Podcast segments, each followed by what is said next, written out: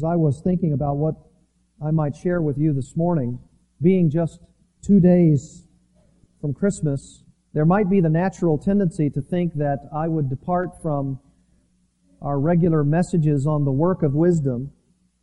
And I certainly thought about that because I have presented special messages before regarding Christmas, regarding the birth of Christ.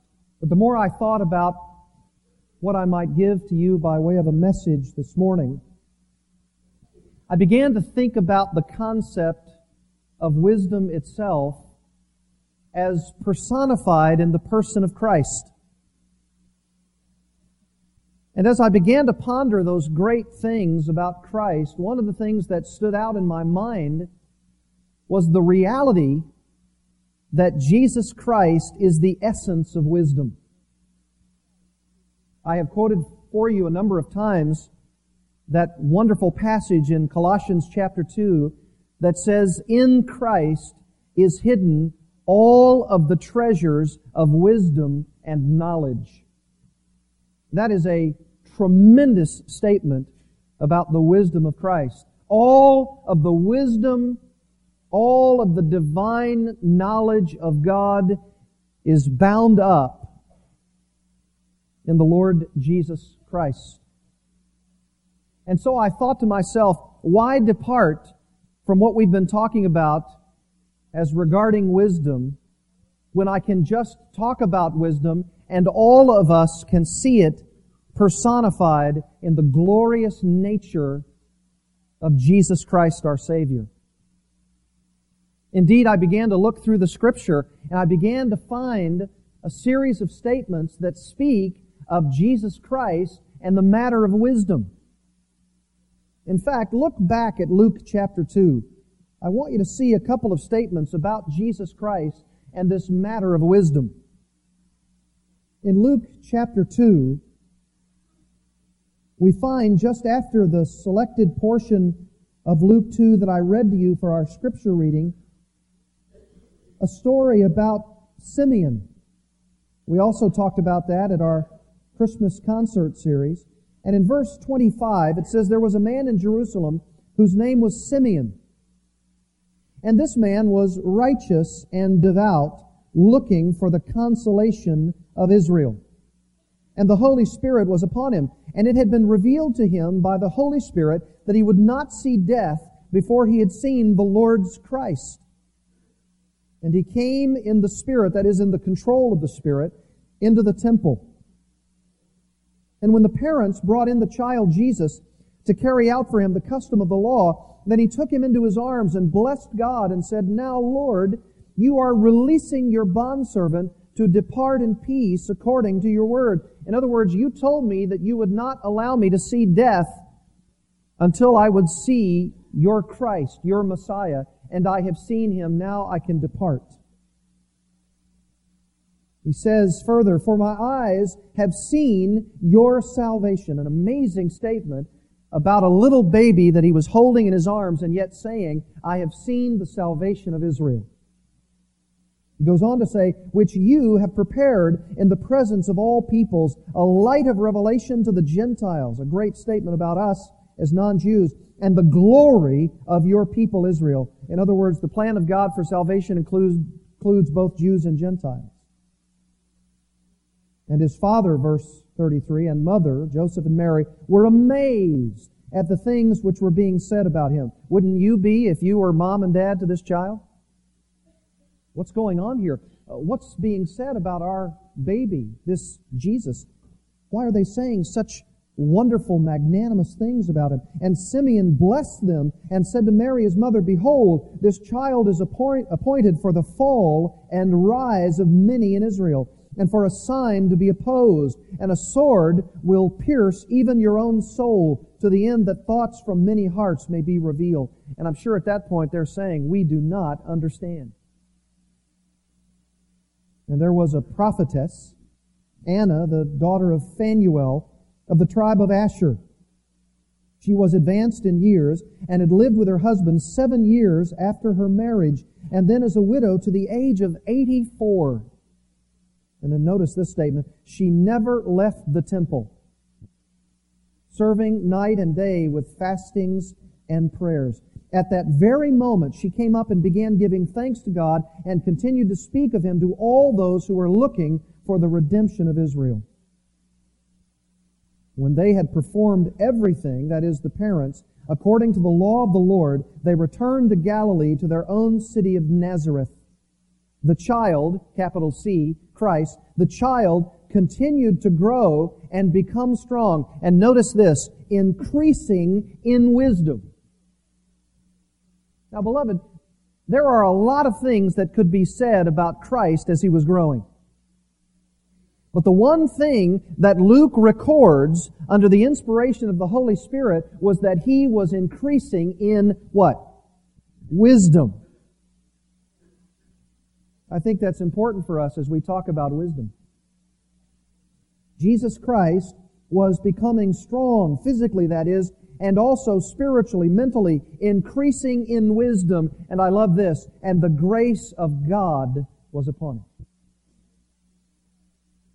Look at verse 41. Now his parents went to Jerusalem every year at the feast of the Passover. And when he became 12, they went up there according to the custom of the feast.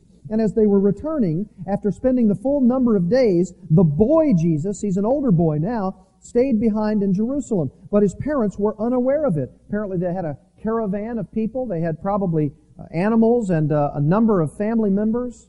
By this time, Mary had given birth to other children. Uh, it would be like the Quinn family. There's just uh, no way of knowing who's with us and who's not. We've actually left a couple of children at the church, going home blissfully ignorant, having to come back and pick them up.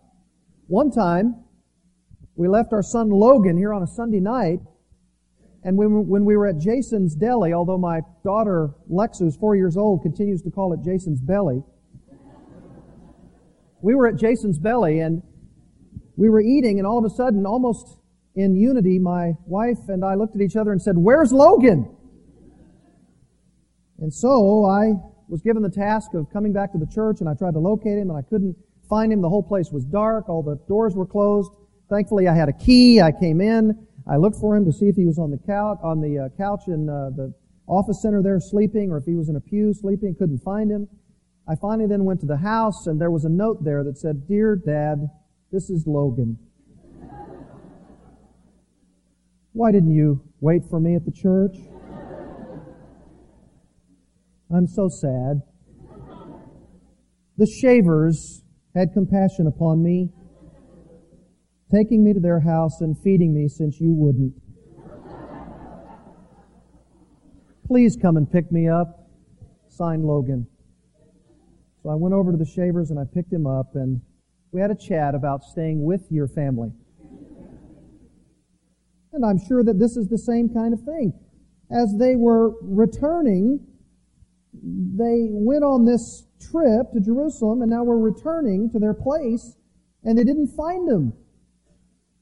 And uh, not a, an evening like I experienced, but verse 46, then after three days, they found him in the temple and I could imagine that a Jewish mother and father were, were uh, quite upset, don't you? Three days, sitting in the midst of the teachers, both listening to them and asking them questions. Now that should be a lesson to all children. Whether they're homeschooled or public school or private school or private Christian school, this is what you ought to be doing, listening and asking questions, right? In verse 47, and all who heard him were amazed at his understanding and his answers. When they saw him, they were astonished. And his mother said to him, and I'm sure that this is understated in our English Bibles, Son, why have you treated us this way? Behold, your father and I have been anxiously looking for you. That was a very gracious way of saying to him, Where have you been? It's been three days. And he said to them in, again, very understated fashion, Why is it that you were looking for me? why, why were you looking for me? Oh, I don't know. Maybe you're our son. Uh, maybe we like you occasionally. Maybe it's a good thing that you help us clean around the house. Maybe we'd like to continue that. Did you not know that I had to be in my father's house. Wow. This is a, this is a different son. This is, this is a different son. But they did not understand the statement which he had made to them. And he went down with them and came to Nazareth, and lest anybody think he was a wild or rebellious child going his own way, it says, and he continued in subjection to them. And his mother treasured all these things in her heart. She knew something was up. She knew this was a special child. But then notice verse 52. And Jesus kept increasing in wisdom and stature and in favor with God and man. We normally say about this, this is a four-way growth. He's increasing spiritually, that's wisdom. In stature, that's physically. In favor with God, that's a spiritual direction, and men, that's a social direction. Wisdom mentally, stature physically, favor with God spiritually, man socially. He was a full-orbed person. He kept increasing in wisdom to the point where the apostle Paul says about him in Colossians 2 that all of the treasures of wisdom and knowledge reside in this Christ. And it started here, even as a young person. He kept increasing in wisdom. And that's exactly what we have been occupied with in Proverbs chapter 2. Turn there, Proverbs chapter 2. That's what's been occupying our minds. And we see it so clearly, so wonderfully stated about the person of Christ. Whether he was a young person, whether he was an older boy, whether he was a young man, whether he was 30 years old or 33, he was the personification of the pursuit of wisdom. He was always learning, always growing, in fact, even in Hebrews 5 8, it says, although he was a son, read by that God, although he was God in human flesh, although he was a son, he learned obedience by the things he suffered. He learned. And if the Son of God, especially as a young person, if the Son of God is all about learning and growing and pursuing wisdom, is there any reason to think that we can't learn and grow and the desire and the motivation for that growth like Jesus Christ. That's who we're to aspire to be. That's why John says in 1 John uh, that if you are a Christian, if you're a follower of Christ, you ought to walk as he walked. And how did he walk? He kept increasing in wisdom to the point where, as the Son of God, to die on that cross and to be ascended to the Father, having accomplished the work that the Father had set out for him to do, he, in his own person, resided all of the treasures of wisdom and knowledge. It may even be that I could say, rather than go through each of these verses in all of these proverbs, just look at Jesus Christ. Just study his life. Just look at who he was. Just see all of the wisdom that exuded from his lips. But we are going to go through these proverbs because they are important for us, because they give us great insight into what Jesus himself studied, because he was the son of the law. He was bar mitzvahed. He was a, a, a person in that Jewish culture who imbibed the entire law of God, who studied the law, who looked at this wisdom. He was the one in whom Solomon could say, if you want a son who is a follower of the law, look at him. Look at him. My son, follow this wisdom, imbibe this wisdom, learn of this wisdom. And if Jesus Christ were there in Solomon's day, he would say, and this is the, the, the personification of that wisdom. Live like Him. This is, this is what Proverbs teaches us. You remember in Proverbs chapter 1 verses 20 to 33, we talked about the warning of wisdom. And now in Proverbs chapter 2, we're talking about the work of wisdom. And this is what I'm emphasizing. The idea that even Jesus Christ himself, even as a young man, he pursued wisdom. He increased in wisdom. He, he both listened to them and he asked questions from them. He was learning and growing because he wanted to work for it. Because he had, he had a desire to, to see the wisdom of God. He had a desire to be intimate with God. And this is what Proverbs can show us. It can show us how we can also work for wisdom. We've gone all the way through Proverbs chapter 2 in its entirety. But I also told you that there is every opportunity for us to find out other proverbs that speak to us of this work of wisdom. We can't necessarily exposit every single proverb, especially from chapters 10 on, because they appear in such verse by verse fashion that they don't always connect so that you can do consecutive verse by verse exposition. But if you look at the Proverbs, if you read the Proverbs, then every once in a while a verse will stand out to you that speaks of pursuing the wisdom of God like you're pursuing nothing else. And we need to find out where those verses are. And if you're like me, you want to principalize those verses. You want to come up with a principle from those verses that tell you how to work for wisdom, maybe even where Proverbs 2 doesn't go into that much detail.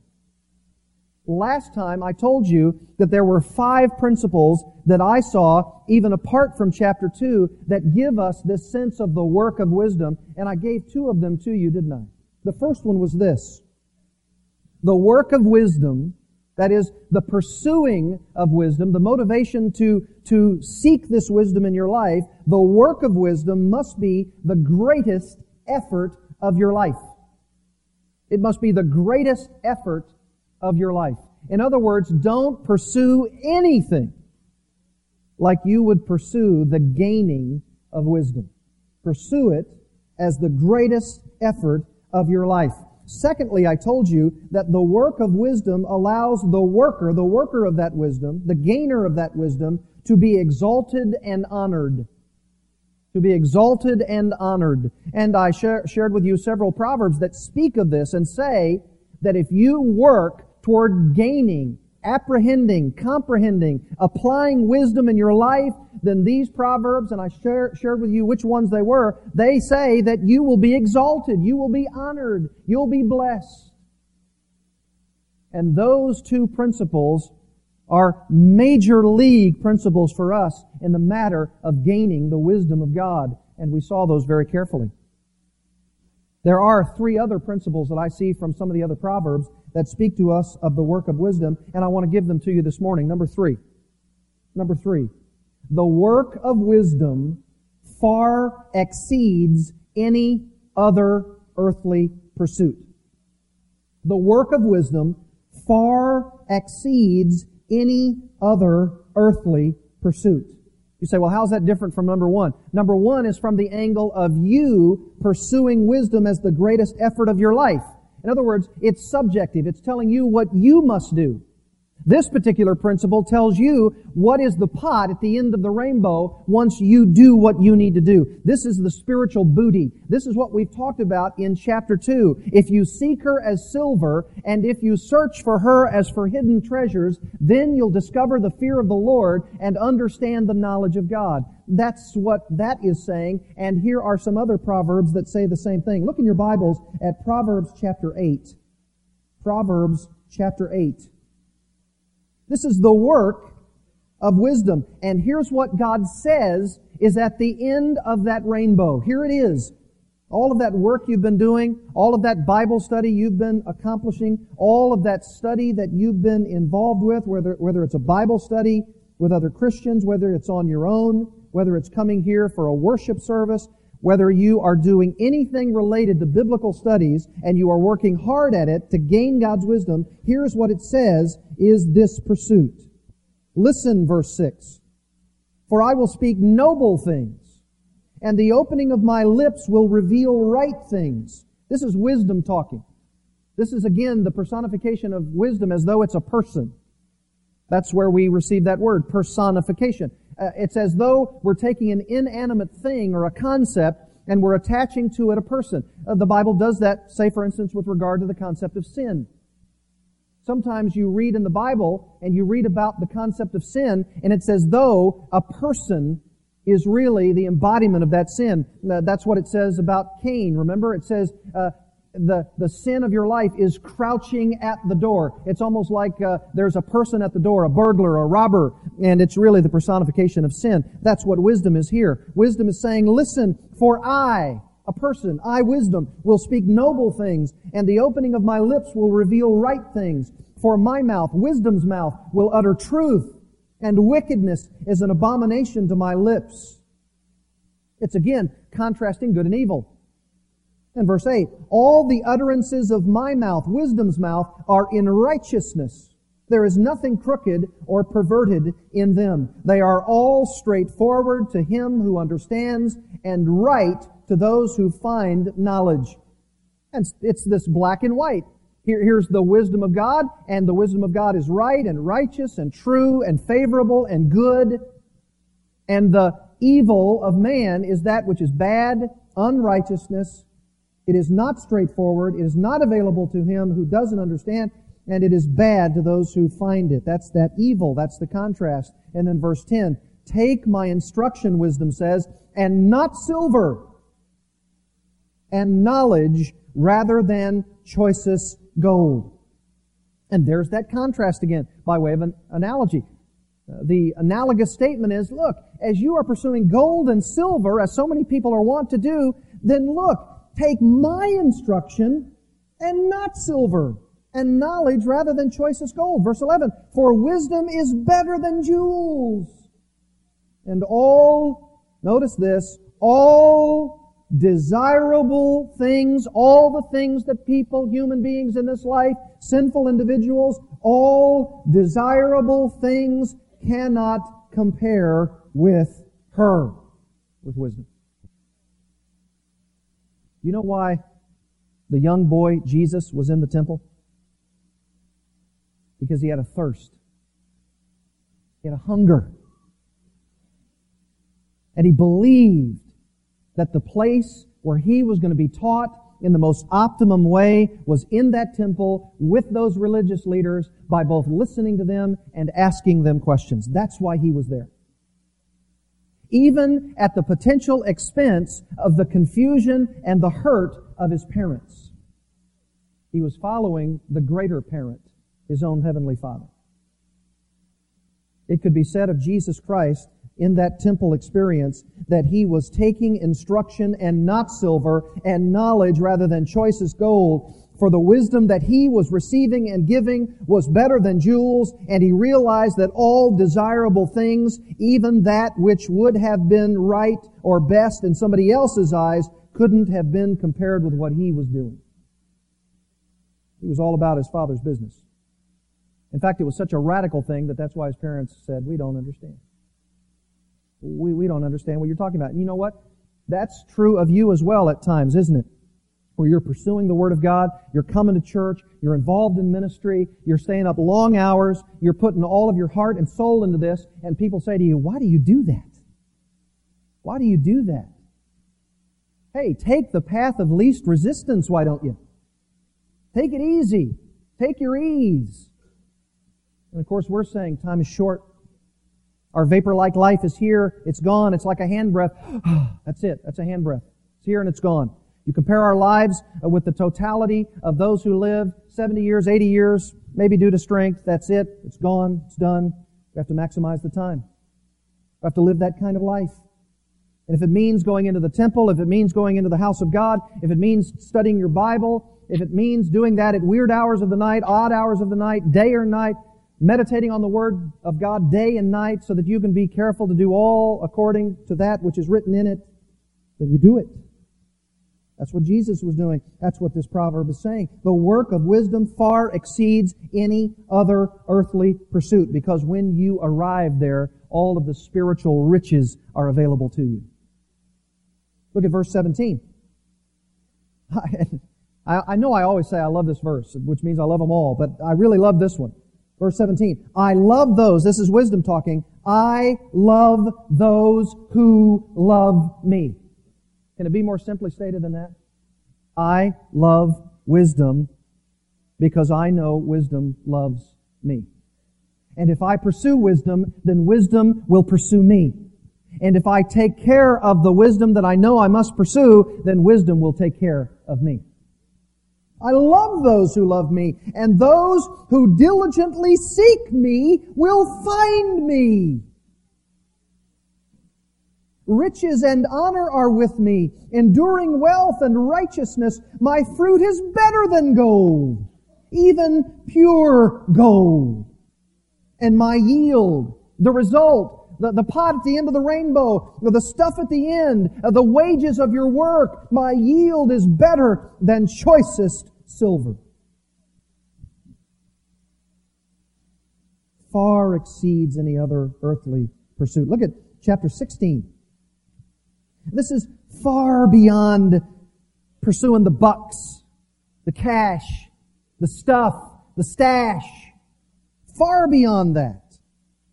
There's nothing to compare with this. Proverbs 16, 16. How much better is it to gain wisdom than gold? You say, how many times are you going to read these verses? Well, look, I'm just being repetitive because these are what the verses say. Apparently, we forget every now and then, and it goes back to the same thing. It's like that phrase, just trying to keep the main thing the main thing. 16, 16. How much better is it to gain wisdom than gold, and to gain understanding to be chosen above, above silver? Gold and silver, gold and silver. Okay. Uncle, I understand. I see it.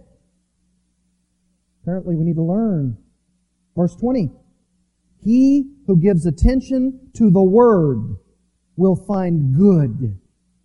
And blessed is he who trusts in the Lord. Look at chapter 20. Chapter 20, verse 15. And if you're not memorizing each of these at this present moment, at least write them down. Proverbs 20, verse 15. There is gold. Solomon says, look, I understand there's gold. Sure. It's a reality in our world. People love it people want to pursue it. There is gold, and there is an abundance of jewels. I, I readily acknowledge that, but the lips of knowledge are a more precious thing. I mean, the proverb, we don't even have to exposit it. It's just so obvious. It's just so obvious. The lips of knowledge are a more precious thing. And of course, the, the corollary question is this Do I pursue knowledge and wisdom from God like I pursue jewels, gold, silver, precious things, money? Well, I know a lot of people that work really hard. Work really hard. Whether it's physical labor or mental stress, pressure, sure, they work hard. But how many of us are willing to work hard with that which is more precious than the things we're pursuing? How about Proverbs 21, verse 20? You can tell what I've done. I just read through all the Proverbs, picked out all these passages that tell us these things. There is precious treasure and oil in the dwelling of the wise. Do you see what he's doing now? He's not just contrasting by way of an analogy the pursuit of wisdom as over against someone's pursuit of gold and silver. He's now taking this, this truth, this altruism, this idea that says there is precious treasure and oil, and he says, spiritually speaking, there's a precious treasure and there's precious oil in the dwelling of the wise, but a foolish man swallows it up. It's almost like, boy, there's just so much here I could never exhaust the supply, and so I'm just going to take a little by little so I can just experience it bit by bit. And the foolish man just swallows it up immediately. Not precious treasure, not precious oil, all the stuff he's pursuing. He just gobbles it up and then it's gone. But I'm pursuing the preciousness of this, and there's this never ending supply, and it is the dwelling of the wise, where wise people dwell. That's what Jesus did. He was dwelling in the wisdom place, the place where wisdom was found. Look at Proverbs chapter 23, verse 4. Do not weary yourself to gain wealth. Well, that's a convicting verse, isn't it? Do not weary yourself to gain wealth. Cease from your consideration of it, which means your mind thinking about it, considering it, pondering it, mentally apprehending, comprehending how I can make more of it. Cease! Don't weary yourself. When you set your eyes on it, it is gone. For wealth certainly makes itself wings like an eagle that flies toward the heavens. Boy, isn't that so true? You make a little bit of money, you think you have a bit of a reserve, and your car breaks down. Or your house is flooded And that's happened to us all in one week, this past week. And you say to yourself, look, I can't put my trust in that. If I put my trust in that, it makes itself wings like an eagle that flies toward the heavens. Even goes on, by the way, verse 6. Don't eat the bread of a selfish man. He's always about his own interests, his own desires. Don't desire his delicacies. Uh, don't do that because he's amassing all of this wealth and all of his bread and all of his money and all of his possessions. Don't desire it. Don't be envious of him. Why? For as he thinks within himself, so he is. That is, he's only thinking about his money. He's only thinking about that which satisfies himself. He's a selfish guy. And he says to you, eat and drink, but his heart is not with you. He's fooling you. He's manipulating you. In fact, he's probably only having you over to the house so he can feed you on the moment so that you can do something for him later on. Yeah, I'll have him over. I'll talk to him about my business. I don't look at people in the church as souls. I look at them as contacts. I'm going to find somebody, and I may even have him over to my house, and I want him to, to, to partake of my delicacies. And I say to him, eat and drink, my good brother. But his heart is not with you. And you know what? Verse 8, you'll vomit up the morsel you've eaten. How graphic is that? And waste your compliments. In other words, beware. Work for wisdom, and when you work for wisdom, figure out who's really only all about manipulating you and avoid them. Work for wisdom. Work with all your heart. Why? Because it far exceeds any earthly pursuit.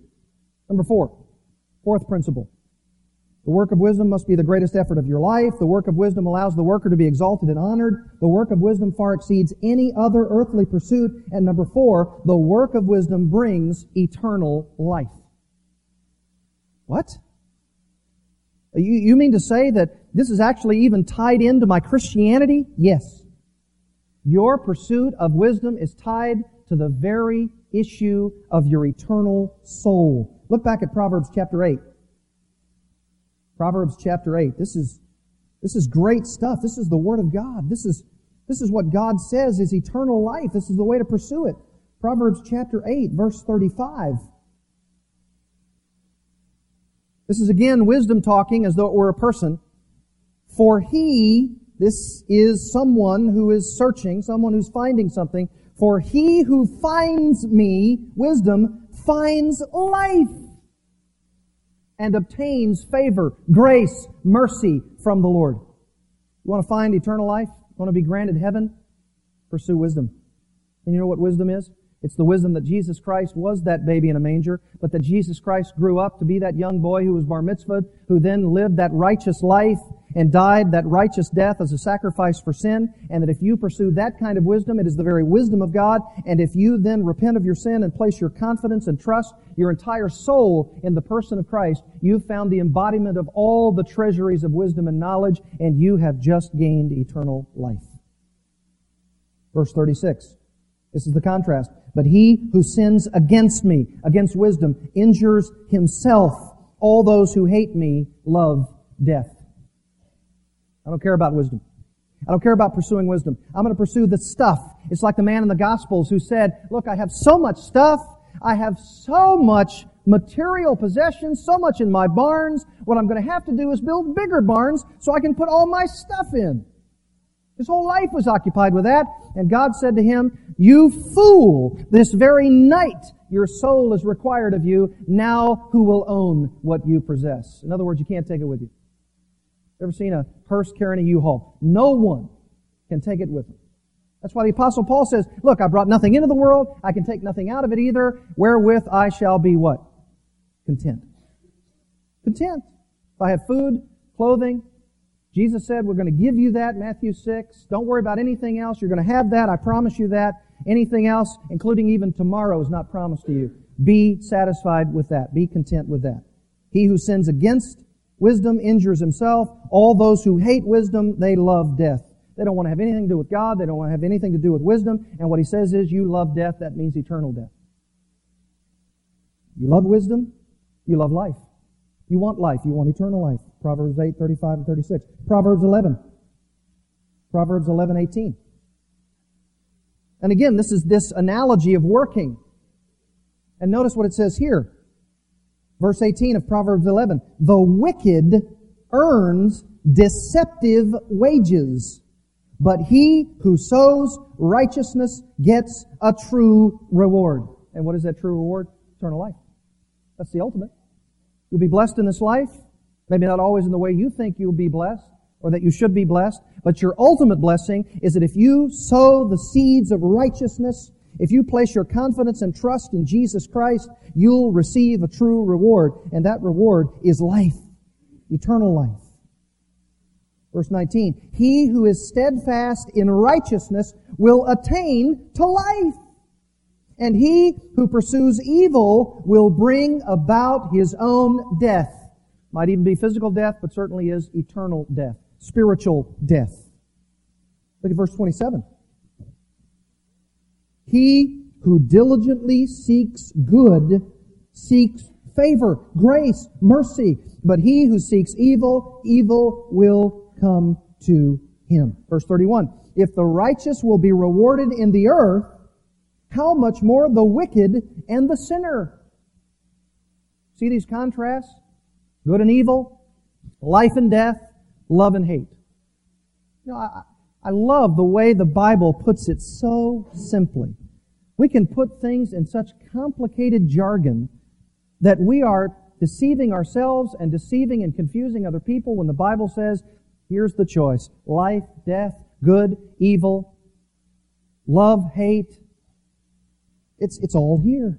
And it's here for the one who is working toward achieving this wisdom. And when you achieve it, you'll actually receive eternal life. Chapter 24. Chapter 24.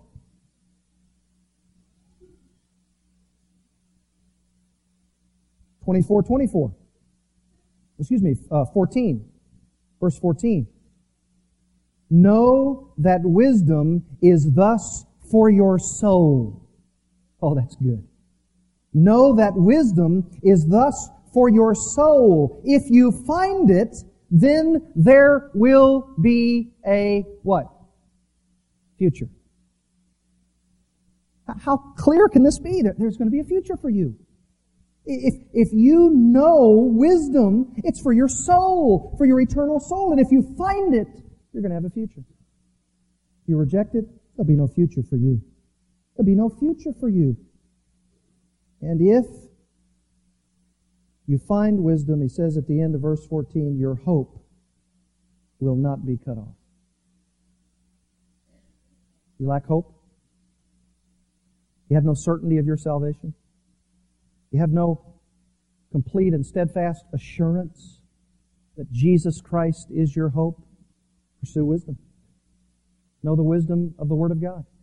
Know it like the back of your hand, and God says to you, I will bless your life in the here and in the hereafter. I'll give you eternal life.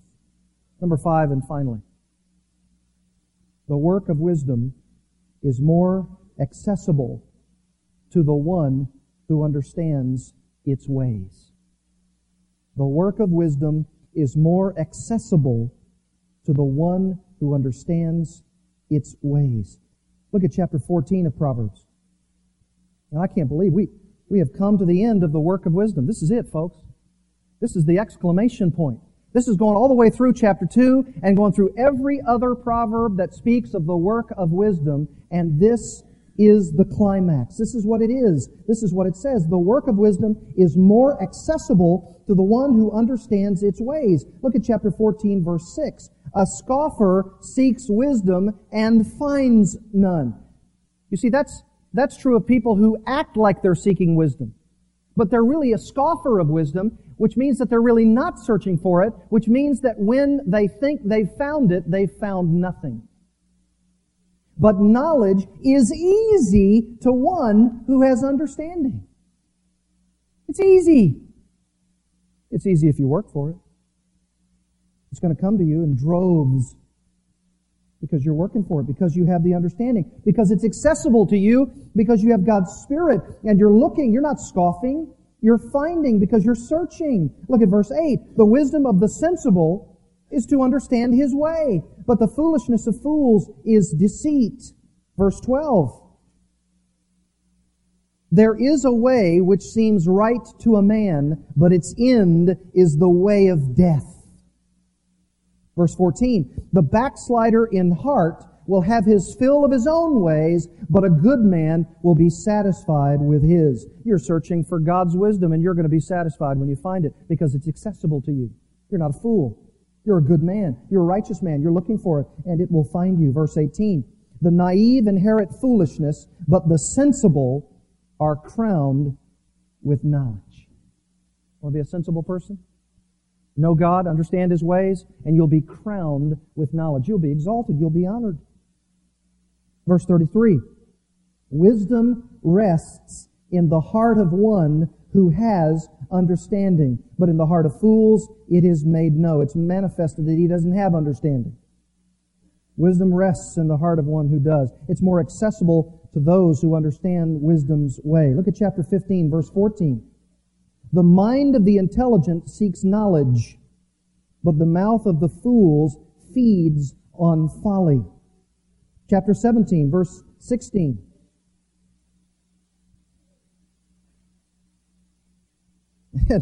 this is so funny, really. This is one of those humorous proverbs. Why is there a price in the hand of a fool to buy wisdom when he has no sense? In other words, he, he comes to wisdom's door and he knocks on it and says, I'm here to buy some of you. And wisdom laughs and mocks and says, you don't even know what the right price is. And he says, well, why is that? I've come to buy it. And he says, does wisdom, because you have no sense. C-E-N-T-S and S-E-N-S-E, right? You don't have the right kind of money because we're not on the right spiritual level and you really don't even have the sense of what you're doing. Why come to me with a certain amount of sense, C-E-N-T-S in your hand when you don't have any sense? You don't even know what price it is.